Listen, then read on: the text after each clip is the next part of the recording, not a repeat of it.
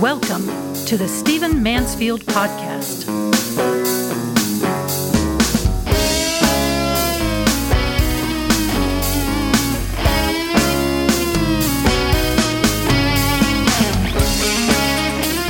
Welcome to the Stephen Mansfield Podcast. Great to have you with me. Happy New Year to you. You are likely listening to this at the beginning of 2024, and I hope and pray that 2024 is one of your best years yet. Great things are ahead, exciting things are happening, and I really believe that in many areas of our lives, the best is yet to come. So let's cling to that.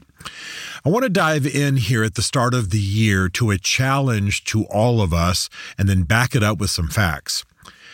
The truth is that in our age, what passes for reporting, what passes for media and the communication of news is usually advocacy it's usually people making a case for their particular philosophical or political views. And that's unfortunate. I yearn for the days of objective reporting. I know there's no such thing as 100% objective reporting, but there were at least people in earlier eras who were attempting it, who were honest. Even if they had a bias, they said so. and so you at least knew where you stood. Well, we are living in an age, and I want to tell you that 2024 is going to be filled with this for you. But we are living in an age in which we're going to have to research the news. We're going to have to research the news. You just can't afford to live in this era without drilling down just a little bit. And the good news is the information you need is available on the internet free. However, you're going to have to go beyond the headlines. Now, let me give you an example of an area where there's been horrible misinformation and it's actually affecting policy and could affect global events. A little bit of my own story first. I grew up in the home of a Cold Warrior. My father was a U.S. Army officer.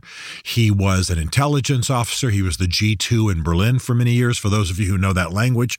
He was a Russian linguist. He attended the Defense Language Institute in Monterey, California. Uh, and as a result, we spent a lot of our time in Europe. And as I've said, I'm sure many times on this podcast, I spent most of my teen years behind the Iron Curtain in Berlin, Germany, West Berlin, obviously, uh, before the wall came down. And so I grew up in the home of a man whose job it was to counter the dictatorial leaders of Russia. Let me say quickly that growing up in the home of a man uh, who was a Russian linguist and loved Russian culture and read Russian literature, uh, I have a deep love of Russian history and heritage and food and even music and um, and literature, of course, the great body of Russian literature. Um, and I love the Russian people. I've traveled there. I've lived there. I had Russians as friends growing up. So I am want to be very careful to say that in this podcast, when I speak of Russia, I'm speaking of the current political military entity and not the people. Love the people, hate the government, as I have said of other countries. I love the people of Iran, deep love for the people of Iran, and despise their government. So here we are again. Well, as a result, then, I am aware that Russia, this mighty country, covers 11 time zones, massive, huge natural resources, and when it wants to, huge intellectual resources, um, is this powerhouse country. If it's used for good, if it's devoted to freedom, if it's devoted to literature and prosperity for all, uh, it does great things. But when it's under the control of evil people, when it's under the control of dictators, uh, when the people are dominated to their destruction, Russia can be a power of evil in the world. And it is to a large extent right now.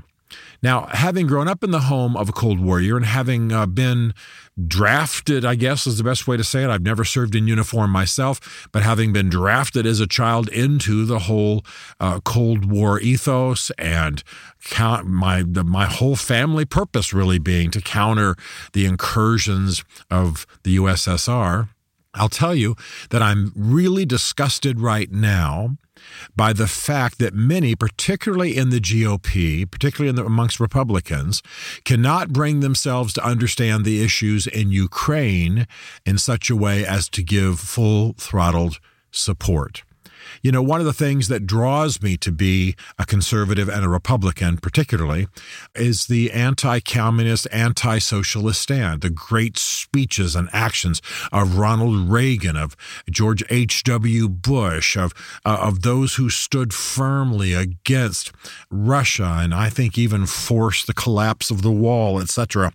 Powerful things, powerful moments, taking nothing away from Democrats and what they did, of course, Kennedy's Ich bin ein Berliner speech and what have you. I mean, I certainly recognize uh, the anti Marxist, anti communist heritage of the Democrat Party. However, uh, in my lifetime, uh, Ronald Reagan, George H.W. Bush, these were strong people. These were people who called a spade a spade. These were people who challenged the USSR. And I'll tell you what, it drew me to that cause amongst a bunch of other uh, religious, spiritual, and political views that landed me uh, slightly right of center, as I've told you many times. So I'm disgusted right now that the Republican Party in Washington primarily can't seem to get themselves aligned behind an effort to overthrow a wicked invasion of Ukraine and to back the people in Ukraine, like Volodymyr Zelensky, who are trying to bring reform to the country and freedom in the face of a Soviet, a neo Soviet, I call it neo Soviet, a Russian incursion. So recently, though we started out uh, very strongly in support of Ukraine, uh, many in the GOP are starting to question whether we should be in this fight, whether we should be giving what we're giving, whether Volodymyr Zelensky is a good or an evil man, uh, etc. And a lot of falsehoods are circulating around D.C. that are being used to undermine U.S. support for Ukraine. And I want to tell you, I find it disgusting because the facts aren't there. The truth is not being told. And I, there are many members of Congress who listen to this podcast. I am grateful for you. Uh, but yeah, I'm here contending very much with you in mind. We started strongly. Zelensky was a hero, brought to the U.S., addressed Congress, uh, interviewed by our press. Um, he was the champion of a noble cause. Russia invaded Ukraine. Russia, with 10 times the military size and spending of Ukraine, went in absolutely a land grab, absolutely a power move. Whatever, however, Putin wrapped it in spirituality and heritage and what have you. Uh, the fact is that it was nothing but a land grab and a wicked, evil invasion in the way that the USSR and Russia has done many, many times. And gratefully, the U.S. got behind the Ukraine cause. I'm so thankful for that. But what's happened is that now some members of the GOP are opposed to supporting Ukraine don't recognize what will happen if we go weak in the face of Russia in the same way that we went weak and left Afghanistan badly, etc., etc., etc. By the way, at a recent meeting uh, between the, the premier of China and Biden in San Francisco, the premier of China told Biden straight up that they intend to retake Taiwan. China intends to retake Taiwan. We haven't done much. Biden was weak. I predict that in the next 24 months, you will see a move on Taiwan by China. Why? Because weakness invites invasion, weakness invites evil, weakness creates a power vacuum that evil is happy to fill. So now what's happening is you have very specific lies being told in Washington, D.C., and here are some of them. The goal, of course, is to attack the man ad hominem attacks, it's called in, in technical debate world. You, you want to damage the cause, so you attack the man. So people who ought to know better, uh, like Rand Paul, Senator of Kentucky, are going around saying number one, that Zelensky has declared martial law, that he has canceled elections, that he has shut down opposition parties, um, that he has personally uh, benefited from a lot of this foreign aid, U.S. foreign aid given to Ukraine, and that Zelensky has offshore accounts uh, where he's hiding his wealth. Well, of course, all of those contentions, their lies actually, are just tailor made to turn people away from the Ukraine cause. But let's dive into them. Not long after Russia invaded Ukraine earlier this year, the Ukrainian parliament declared martial law. Now, this is a normal response in time of war, especially when the battles are happening on Main Street of your cities. So the Ukrainian parliament uh, declared martial law, normal response to a military incursion. Okay? Well, under the Ukrainian law, Article 19 of their martial law provision, you cannot, while you have martial law, uh, have uh, constitutional amendments, for example. You cannot conduct elections. This is all part of their law. You cannot make do certain major steps forward right, politically, while you're under martial law. It's actually meant to promote democracy. In other words, martial law is the state controlling society more so than usual.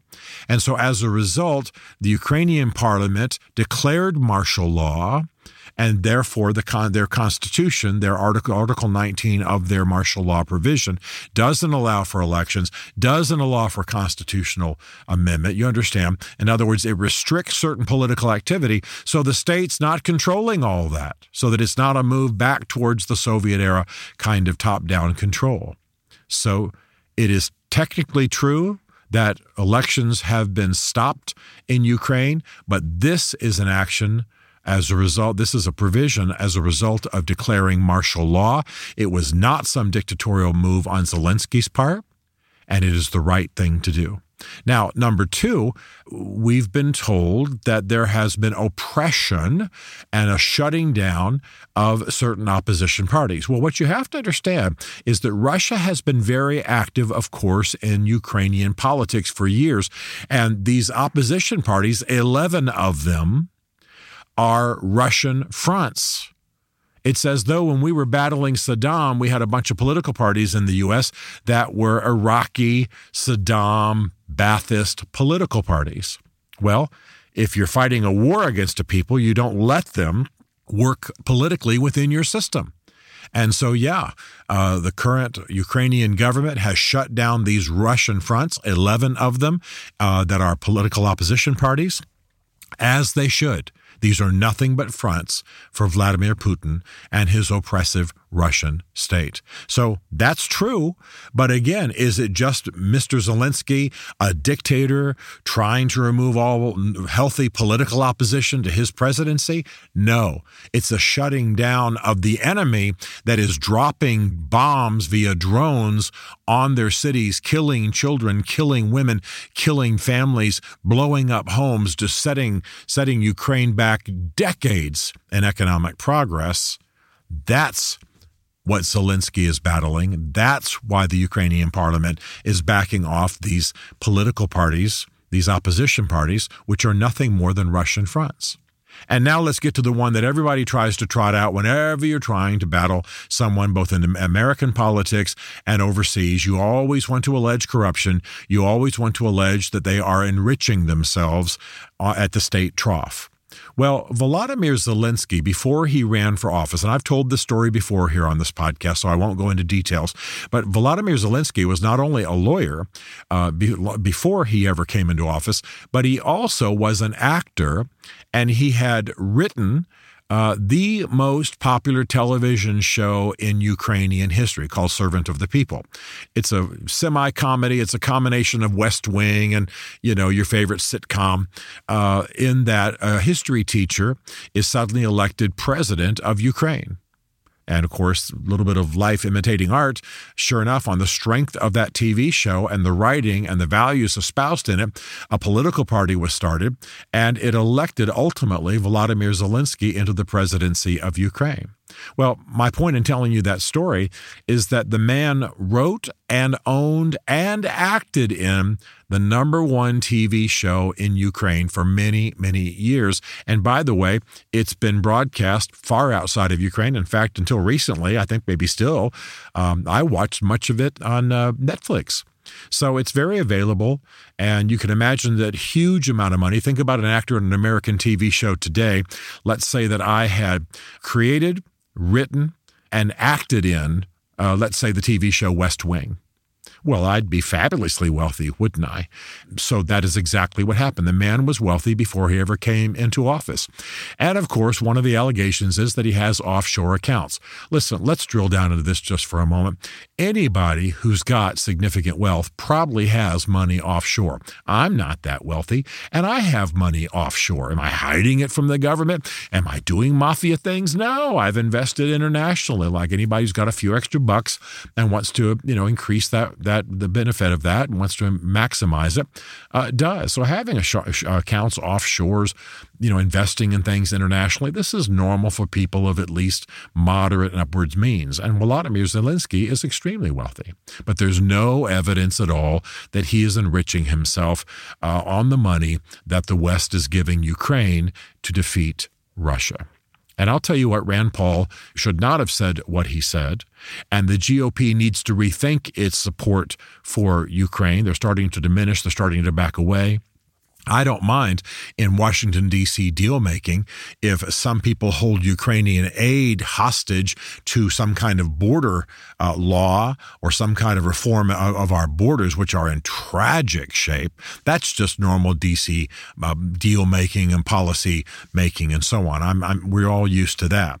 However, to back off Ukraine because the, the, the cause is no longer noble, to back off support from Ukraine as they back the, the Russian Empire off and a crazed Vladimir Putin to back off from them because you you you believe these lies about Zelensky and somehow you've become convinced that the cause is no longer normal is crazy. If we go weak in the face of Russia, we will pay for it internationally.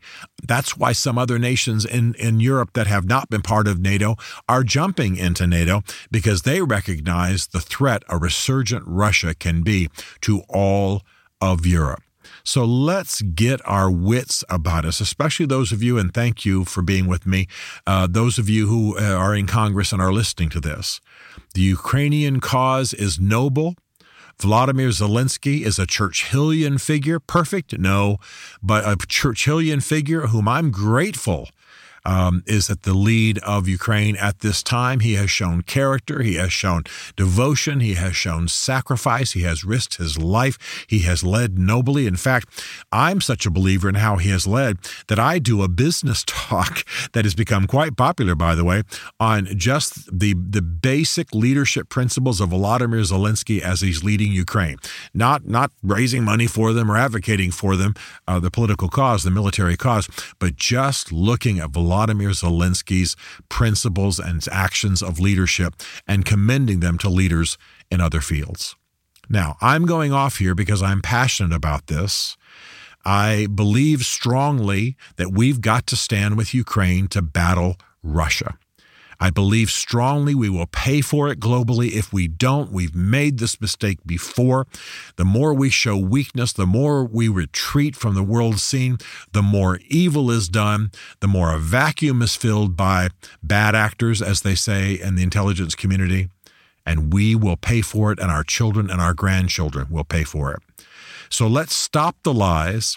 Let's defy those. I think Rand Paul's basically a good guy, but he was he's wrong on Ukraine and he lied about Vladimir Zelensky. Let's recover ourselves and let's storm into 2024 with a strong support for Ukraine. Quite frankly, I think there's a peace deal not too far away right now but it is not going to come because we retreat and we show weakness. We go flaccid. That it will not come. It will come because we show strength and support for freedom in opposition to tyranny. Thank you for being with me. Members of Congress, do it, do it right, defy the lies. People who are voters and supporters and citizens, insist that your elected leaders represent your values, and let's be a noble, courageous people in the spirit of the Ronald Reagans and the Kennedys and others who on the international scene stood down encroaching communism, dictators, control, uh, military incursions, and purchased much of the freedom that we have today.